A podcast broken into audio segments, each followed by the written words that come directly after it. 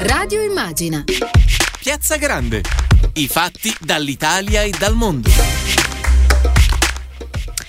Buonasera a tutte e tutti da Tiziana Ragni, benvenuti a Radio Immagina in Piazza Grande. Staremo insieme fino alle 19.30 circa, lo faremo anche grazie all'aiuto di Daniele Palmisano alla regia, Silvio Garbini allo streaming, Carla Tianese in redazione, ma fra poco anche qui accanto a me. Lo avete sentito dai titoli del nostro GR, il vaccino russo Sputnik sarà prodotto in Italia, primo paese nell'Unione Europea. È un annuncio che è comparso sul sito internet della Camera di Commercio commercio italo-russa, eh, poi in realtà un portavoce della Commissione UE ha detto che attualmente non sono in corso colloqui per integrare lo Sputnik eh, quinto nella strategia UE sui vaccini, ma noi abbiamo con noi al telefono proprio da Bruxelles Pier Francesco Maiorino, eurodeputato PD. Bentornato a Radio Immagine Pier Francesco Maiorino. Buonasera, buonasera. E benvenuto. E ogni volta che ci sentiamo c'è questa vicenda vaccini, una triangolazione addirittura adesso tra Regione Lombardia, eh, Mosca e eh, Bruxelles perché appunto la notizia l'abbiamo sentita, Regione Lombardia dice noi siamo estranei, non sappiamo nulla, lo abbiamo letto come voi e quindi siamo fuori da, da questa cosa. Che succede Maiorino sulla vicenda vaccini e in particolare eh, sulla vicenda Sputnik? Beh, diciamo che quello che vorremmo sapere anche noi cosa sta succedendo, cosa sta avvenendo, che tipo di eh, relazione c'è eh, tra la Lombardia in quanto regione o singoli esponenti e la produzione di Sputnik. Io dico solo una cosa, che sulla produzione del vaccino e sulla sua distribuzione le cose vanno realizzate in maniera trasparente, non si possono fare affari sulla pelle delle persone, sulla pelle di popoli, di cittadini che stanno soffrendo e che ovviamente giustamente eh, auspicano il fatto che ci sia una soluzione in al termini presto, di produzione certo. e di erogazione del vaccino al più presto. Attualmente eh, ho letto che non sono in corso in realtà colloqui per mm. integrare lo Sputnik nella strategia dell'Unione Europea sui vaccini, almeno questo è quanto è stato affermato sì. da un portavoce della Commissione. Evidentemente siamo di fronte ancora a un gioco diciamo, eh, di così più, più tattico mm. che altro, esatto, però ehm, eh, deve in tutta la vicenda dei vaccini e mi, eh, mi, sia consentito da dire in tante delle questioni che hanno riguardato la Regione Lombardia in questi mesi è mancata sin qui la trasparenza.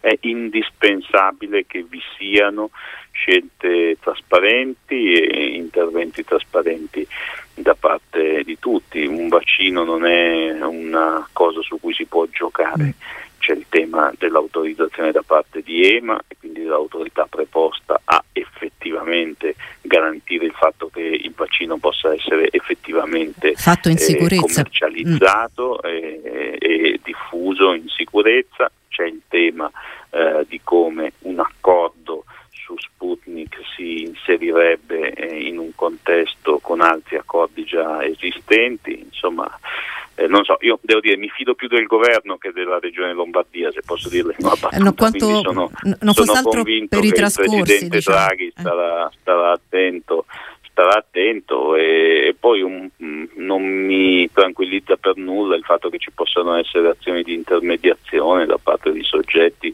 che hanno in realtà molto da spiegare su quel che facevano anni fa in Russia, alludo ovviamente a Salvini e, e al suo gruppo e quindi eh, non, è, non, è, il modo migliore per affrontare un tema così delicato e importante.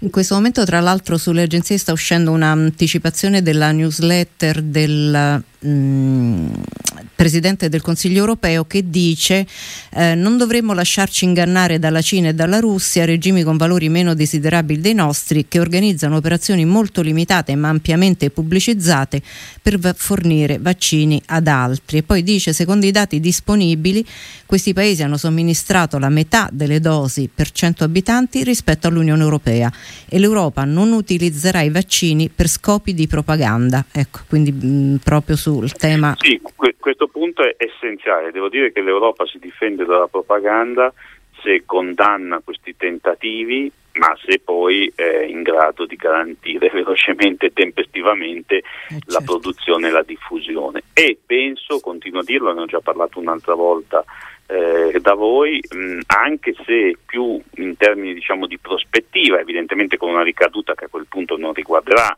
questi mesi, ma un tempo più lungo, si affrontano alcuni tabù. Io ad esempio non credo che in un periodo di, come questo possiamo affrontare la questione dei brevetti come in altre fasi storiche. Cioè penso che si debba riuscire a uscire dalla logica del brevetto eh, perché credo che eh, visto che avremo a che fare col tema dei vaccini per un periodo lungo e avremo a che fare col tema dei vaccini non solo in Europa ma in tutto ma il mondo, mondo, dobbiamo riuscire a svincolarlo dagli interessi, dalla logica degli interessi, non si devono fare affari sui vaccini. Eh, sembra un'evocazione retorica di buoni sentimenti, in realtà io credo che sia un'idea giusta, l'hanno sostenuta personalità come Garattini, Cinostrada e altri, io la condivido molto. Mm, tra l'altro la puntata originariamente per la quale volevamo anche sentire lei Maiorino era nata eh, sul problema Russia propaganda, propaganda anche in tempo di pandemia e anche sulla questione dei diritti negati. In particolare poi con gli ospiti che avremo fra poco, mm, noi staremo poco tempo con Pierfrancesco Maiorino perché ha, ha votazioni e impegni lì a Bruxelles. Una sola, ehm, però ci terrei a avere eh, il suo punto di vista mh, sulla questione Navalny ehm, perché il 19 gennaio nella plenaria del Parlamento europeo eh, avete dibattuto con l'alto rappresentante Borrell dell'arresto a Mosca appunto dell'oppositore. E lei ha pronunciato un discorso molto molto accorato.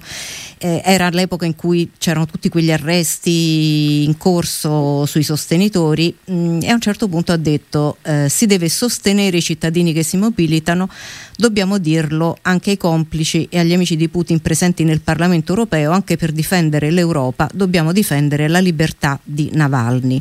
Eh, l'amministrazione americana la settimana scorsa ha eh, imposto delle sanzioni contro sette funzionari russi accusati appunto di eh, stare dietro all'avvelenamento di Navalny. Da questo punto di vista in realtà che sta facendo l'Europa?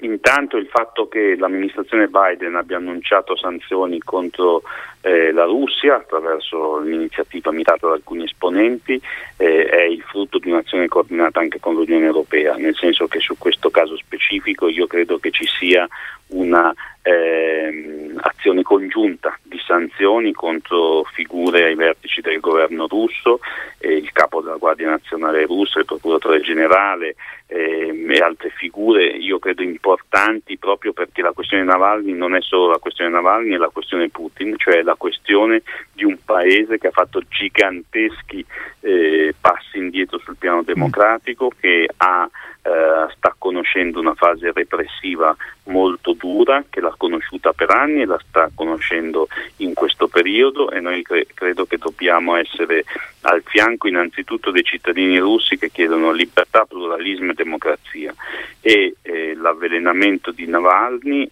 nonché l'azione repressiva di queste settimane nei suoi confronti e nei confronti dei sostenitori Navalny devono preoccupare proprio per questo, perché siamo di fronte a un'involuzione che tra l'altro evidentemente poi interviene su un'area anche molto più vasta dell'area eh, russa, ma un'area strategica che entra dentro i territori europei.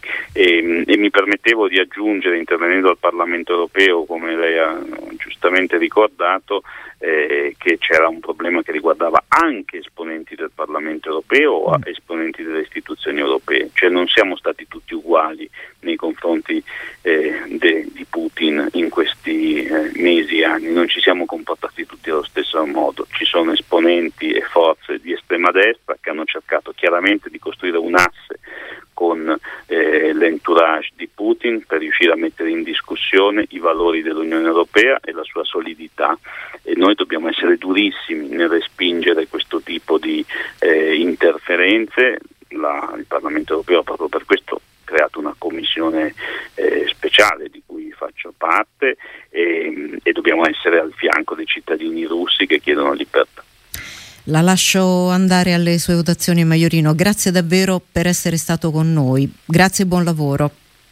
Grazie a voi, buon lavoro. Arrivederci. E dunque invece ci ha raggiunto ai nostri microfoni Fulvio Scaglione. Benvenuto a Radio Immagine Fulvio Scaglione. Grazie, grazie per l'invito e buona serata a tutti. E allora, Fulvio Scaglione, giornalista, per anni corrispondente da Mosca, è stato vice direttore di Famiglia Cristiana dal 2000 al 2016, è così? Sì, esatto. E soprattutto ha seguito tutta la transizione della Russia e delle ex repubbliche sovietiche, poi Afghanistan, Iraq, Medio Oriente. Mm, davvero, è, diciamo, nella sua carriera giornalistica ha visto la storia cambiare. Eh, sul tema che stiamo trattando appunto del, dei diritti mh, mm, negati, ehm, Fulvio Scaglione ha analizzato il fenomeno Navalny e ehm, mi ha colpito una frase eh, che lei ha detto e ha scritto Navalny sui nostri giornali e sui nostri media viene definito un oppositore politico di Putin, ma non è esatto. Ci aiuta a capire dal suo punto di vista e con la sua esperienza eh, invece chi è? Ma Navalny è un, è un ottimo, abilissimo, bravissimo agitatore politico, non è un oppositore politico di Putin, è un grosso errore secondo me definirlo così per alcune ragioni. La prima è che Navalny non ha una piattaforma politica. Nessuno può dire cosa pensa Navalny della Russia di domani. Certo, no a Putin, no alla repressione, no alla corruzione. Tutto bene, ma questa non è una piattaforma politica. Quando Navalny parla di politica, dice delle cose che vengono come dire, opportunamente spunte dai nostri media perché sono molto sgradevoli. Per esempio, lui ha detto anche di recente che la Crimea è Russia. Mm. Noi siamo d'accordo con questa posizione, ci piace, che è poi la posizione di Putin. Eh, lui ha espresso in passato, ma neanche tantissimo in passato, posizioni venate, profondamente venate di razzismo nei confronti dei caucasici, nei confronti dei musulmani. Ci piace? No, io credo di no. Detto questo, resta che Navalny è un abilissimo agitatore politico e lo si è visto negli ultimi tempi, no? come ha costruito tutta questa offensiva. Tra l'altro ha una grande presa sui giovani, è giusto? Sì, lui ha, eh. una presa, ha, una presa, sui giovani, soprattutto sui giovani delle, delle grandi città, dei mm. grandi centri. Mm. E lì è stato una del, delle, delle cosa in cui ha rivelato tutta la sua abilità, perché c'è oggettivamente un problema generazionale nella Russia di oggi, perché se uno va a vedere tutti i sondaggi più affidabili, eccetera, scopre che i russi più anziani, diciamo quelli che hanno vissuto eh, la perestroica, il periodo delle turbulenze, il periodo yeltsiniano, eccetera, sono eh, in grandissima maggioranza, diciamo così per intenderci, putiniani. Mm perché apprezzano molto l'ordine, la stabilità, il nazionalismo, eh, i treni che arrivano in orario, per usare un'espressione eh sì, che a noi è storia. familiare. Ecco, perché hanno vissuto un vent'anni di, di, sofferenze, perché noi non, per noi era la vittoria della democrazia, ma per loro era perdita del posto di lavoro, crollo del tenore di vita, disordini, confusioni, guerre civili, cioè calo demografico pazzesco, non, non poca cosa. I giovani che invece hanno vissuto hanno, non ricordano quel passato perché non possono ricordarlo e hanno vissuto praticamente tutta la vita o quasi tutta la vita con Putin, hanno al contrario un, un apprezzamento per il cambiamento, per il movimento, per la novità, per la modifica che è naturale, certo. E quindi c'è questo, lì Navalny è stato molto bravo a cogliere questo anche perché sembra uscito più dalla penna di John Le Carré che poi effettivamente da un movimento politico locale, eh, anche nell'appassionato discorso che lui poi ha fatto in tribunale e eh, ripreso ovunque, eccetera, lui a un certo punto si è espresso ehm, dicendo ecco qua avevamo Alessandro il liberatore e Jaroslav il saggio ora avremo Vladimir l'avvelenatore di mutande faceva riferimento a questa eh, questione di questo mh, materiale tossico che gli era stato trovato soprattutto eh, nella biancheria diciamo che è, una costruzione anche mediaticamente molto efficace molto ehm, anche di presa immediata e quindi sì, non solo lì naturalmente. Eh, dal suo punto di vista però lei aggiunge eh, la Russia ha un problema e questo lo sanno tutti, ma non è Navalny. Ma qual è il problema della Russia, vero? Il problema vero della Russia, per, per essere molto sintetici, è che la lunga stagione putiniana può essere grossomodo divisa in due periodi. Il primo decennio, che è stato un decennio galoppante, anche drammatico, però galoppante, dove Putin ha messo mano sostanzialmente alla ricostruzione dello Stato, che rischiava di sfrangiarsi e addirittura di, di, di frammentarsi. Questo è il primo decennio e aumento del tenore di vita perché nel primo decennio putiniano, non dimentichiamoci, il, il livello di reddito disponibile per i russi è cresciuto, mm. quindi il benessere c'è stato, certo. Per le famiglie, com- complice diciamo anche la stagione di prezzi alti del petrolio, sicuramente, però questo, questo è successo.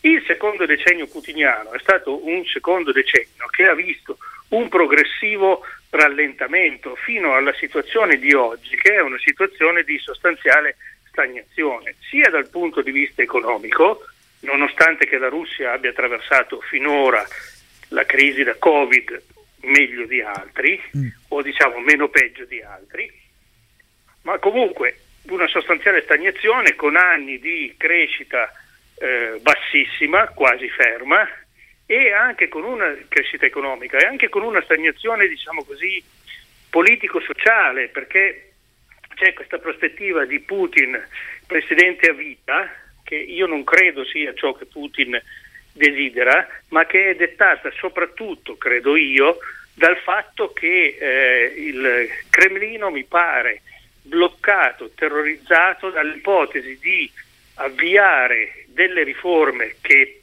sente necessarie perché il cambio radicale di governo dell'autunno scorso, proprio di filosofia di governo, indica che queste riforme sono ritenute necessarie, ma sono anche temute perché eh, c'è lo spettro di Gorbaciov che aleggia nell'aria, mm. cioè lo spettro di, di un'altra perestroica. Di, mm.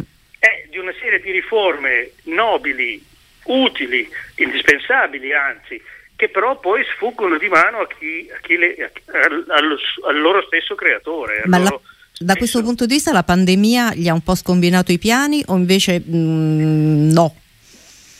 L'arrivo secondo me, molto, eh. secondo me molto perché eh, Putin quando ha varato la riforma costituzionale, prima della riforma, quella diciamo così che tutti hanno interpretato come il, il prologo di una sua presidenza a vita, no?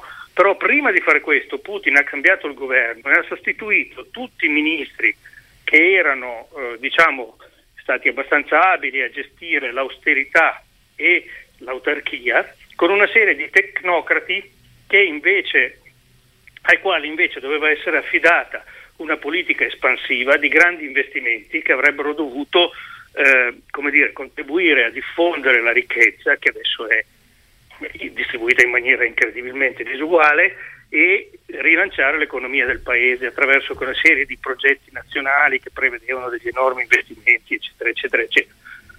La pandemia ha bloccato tutto questo, per cui Putin che cosa fa? Con che cosa si è ritrovato? Si è ritrovato con la riforma costituzionale che era quella che era stata pensata per evitare appunto l'effetto Gorbaciov, riforme che ti sfuggono di mano, ma senza la politica di investimenti, eccetera, che avrebbe dovuto rilanciare l'economia e dare soddisfazione alla gente, da cui sicuramente un, un malcontento generalizzato che si percepisce, si vede, ma, ma molto, questo è molto più importante di Navalny. Navalny è più visibile, è più... È un fenomeno certo quel, che... quell'altro fenomeno è quello che sta mettendo in crisi l'assetto di potere putiniano. Ho capito, quest, eh, diciamo in questo frangente poi ci si mette anche, avrà sentito prima parlavamo della questione del vaccino, dello Sputnik in Italia, anche qui no, non si riesce più a separare la propaganda eh, da, dalla realtà e soprattutto dagli interessi ehm, di, per, diciamo, di, penetrare e permeare anche nella, nella civiltà qui occidentale rispetto a, a, affari o altri tipi di ehm, mire che eh, si confondono a questo punto tra eh, urgenze nostre sanitarie e eh, invece eh, sue necessità di mh, creare un po' questa spaccatura eh, post-atlantica e, e diciamo de, di rapporti fra eh, due emisferi eh, che a questo punto mh, mm, chissà come potranno dialogare in futuro. Per quello che è la sua esperienza e per quella che è la sua conoscenza, che cosa si aspetta da ora in poi? Relativamente a Sputnik e sì, questo, questo aspetto? Sì, sì. Ma intanto è evidente che una vittoria politica la Russia, Putin, il Cremlino, chi vogliamo, con Sputnik l'ha già ottenuta, perché tutti quelli che scrivevano che Sputnik era una bufala, che non funzionava, mm. eccetera, eccetera, eccetera, adesso cercano di procurarselo in un modo o nell'altro. Io penso questo, che ovviamente Putin ha usato e cerca di usare il vaccino anche come uno strumento di influenza geopolitica, ma questo è quello che fanno tutti. Il, certo. fatto, il fatto, stesso che il, comunque gli Stati Uniti e l'Europa abbiano palesemente cercato di eh, proteggere i loro produttori, quelli che in senso un po' dispregiativo, ma non è questo il senso in cui lo uso io adesso, chiamiamo Big Pharma, è un'altra forma di, di uso geopolitico. No? Certo. Io credo che il problema dei vaccini nel, su scala globale sia stato questo, al di là di quello che può sperare Putin, può sperare Biden, eccetera, eccetera. Il problema è stato che chi ha lavorato meglio con il laboratorio, diciamo così, più in fretta, che sono stati la Russia e la Cina, che sono arrivati al vaccino, non aveva poi le strutture per produrlo mm. il vaccino. Certo. Mentre invece chi aveva le strutture, cioè gli Stati Uniti e l'Europa, sono arrivati dopo al vaccino.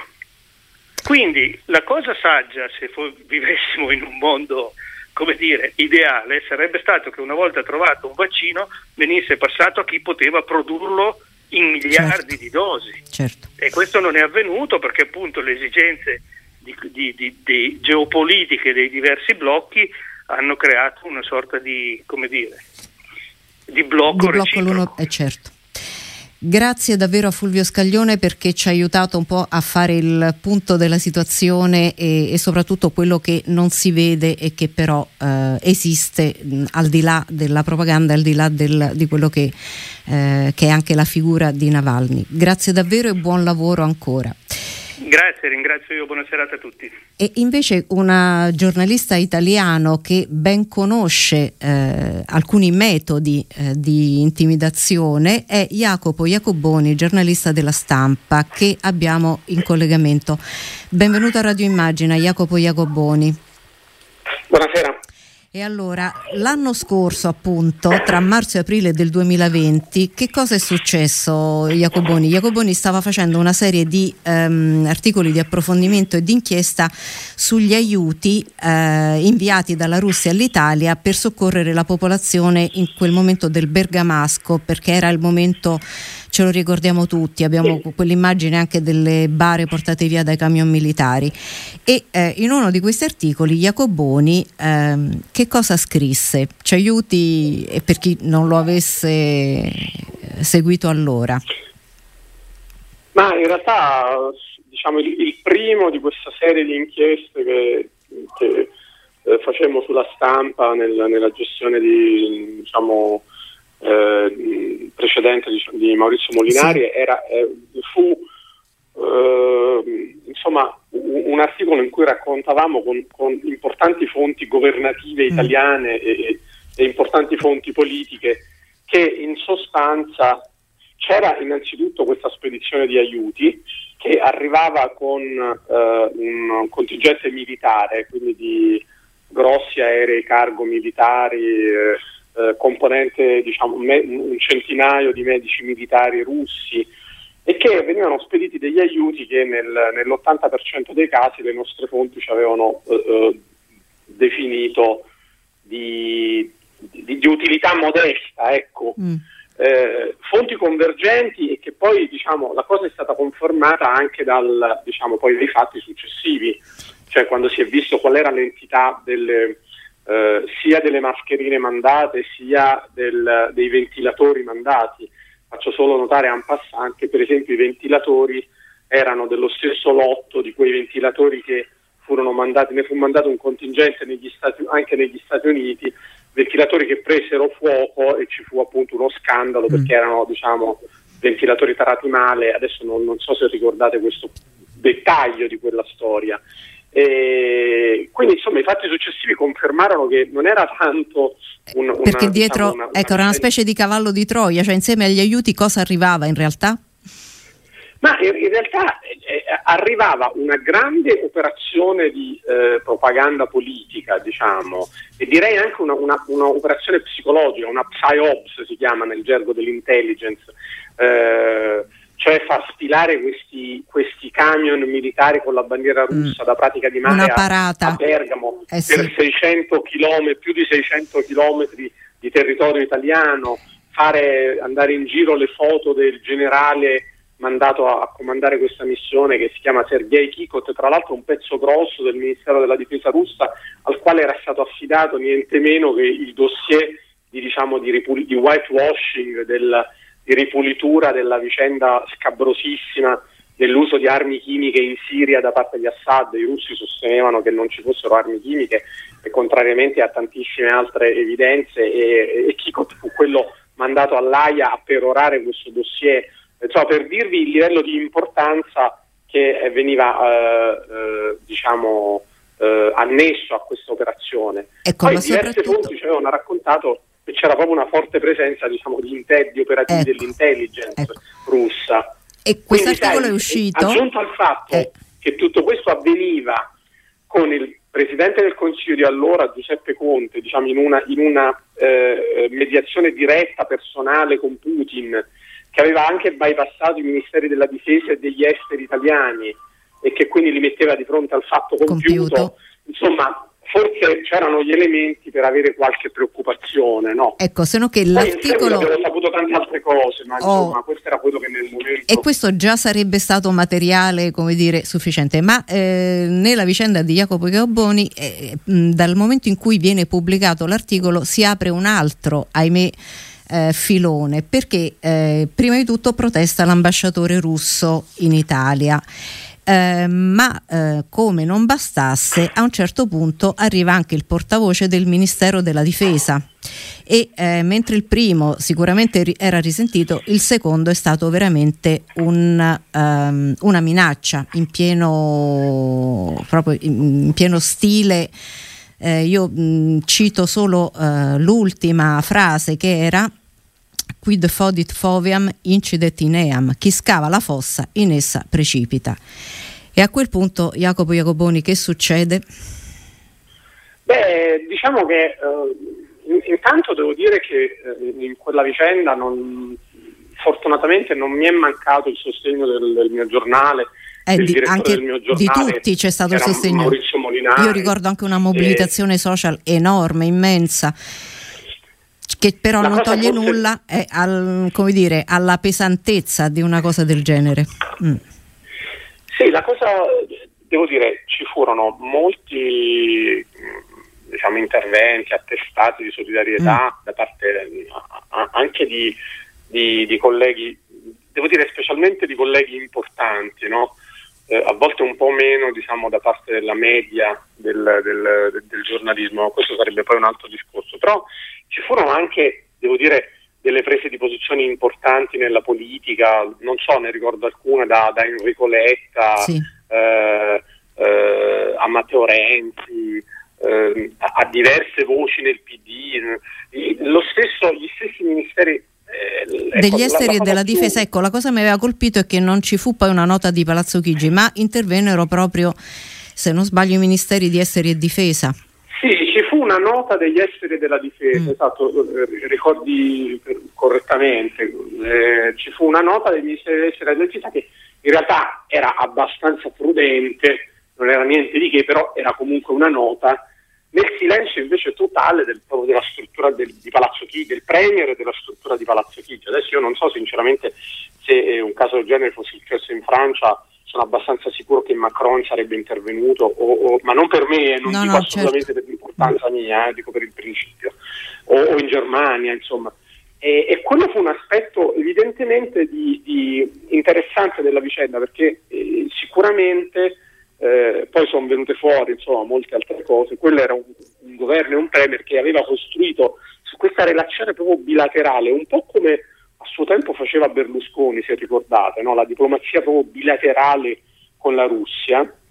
E, e diciamo in questo solco si era mosso anche diciamo, la, la, la, geopolitica personale di, del Presidente del Consiglio di allora. Ma dopo e c'erano state tutta una serie di cose che hanno poi a che fare con il vaccino, perché in realtà tutto l'ingresso del, del, del, fondo sovrano russo eh, nel, nel, diciamo, in una forma di cooperazione sul vaccino era poi l'obiettivo finale o comunque uno degli obiettivi finali di questa operazione. Pensate solo al fatto che po- pochissimo tempo fa il New Yorker ha rivelato eh, una bella inchiesta di Joshua Yaffa sul, sull'istituto Gamaleya che è quello che ha sviluppato il vaccino russo Sputnik, sì.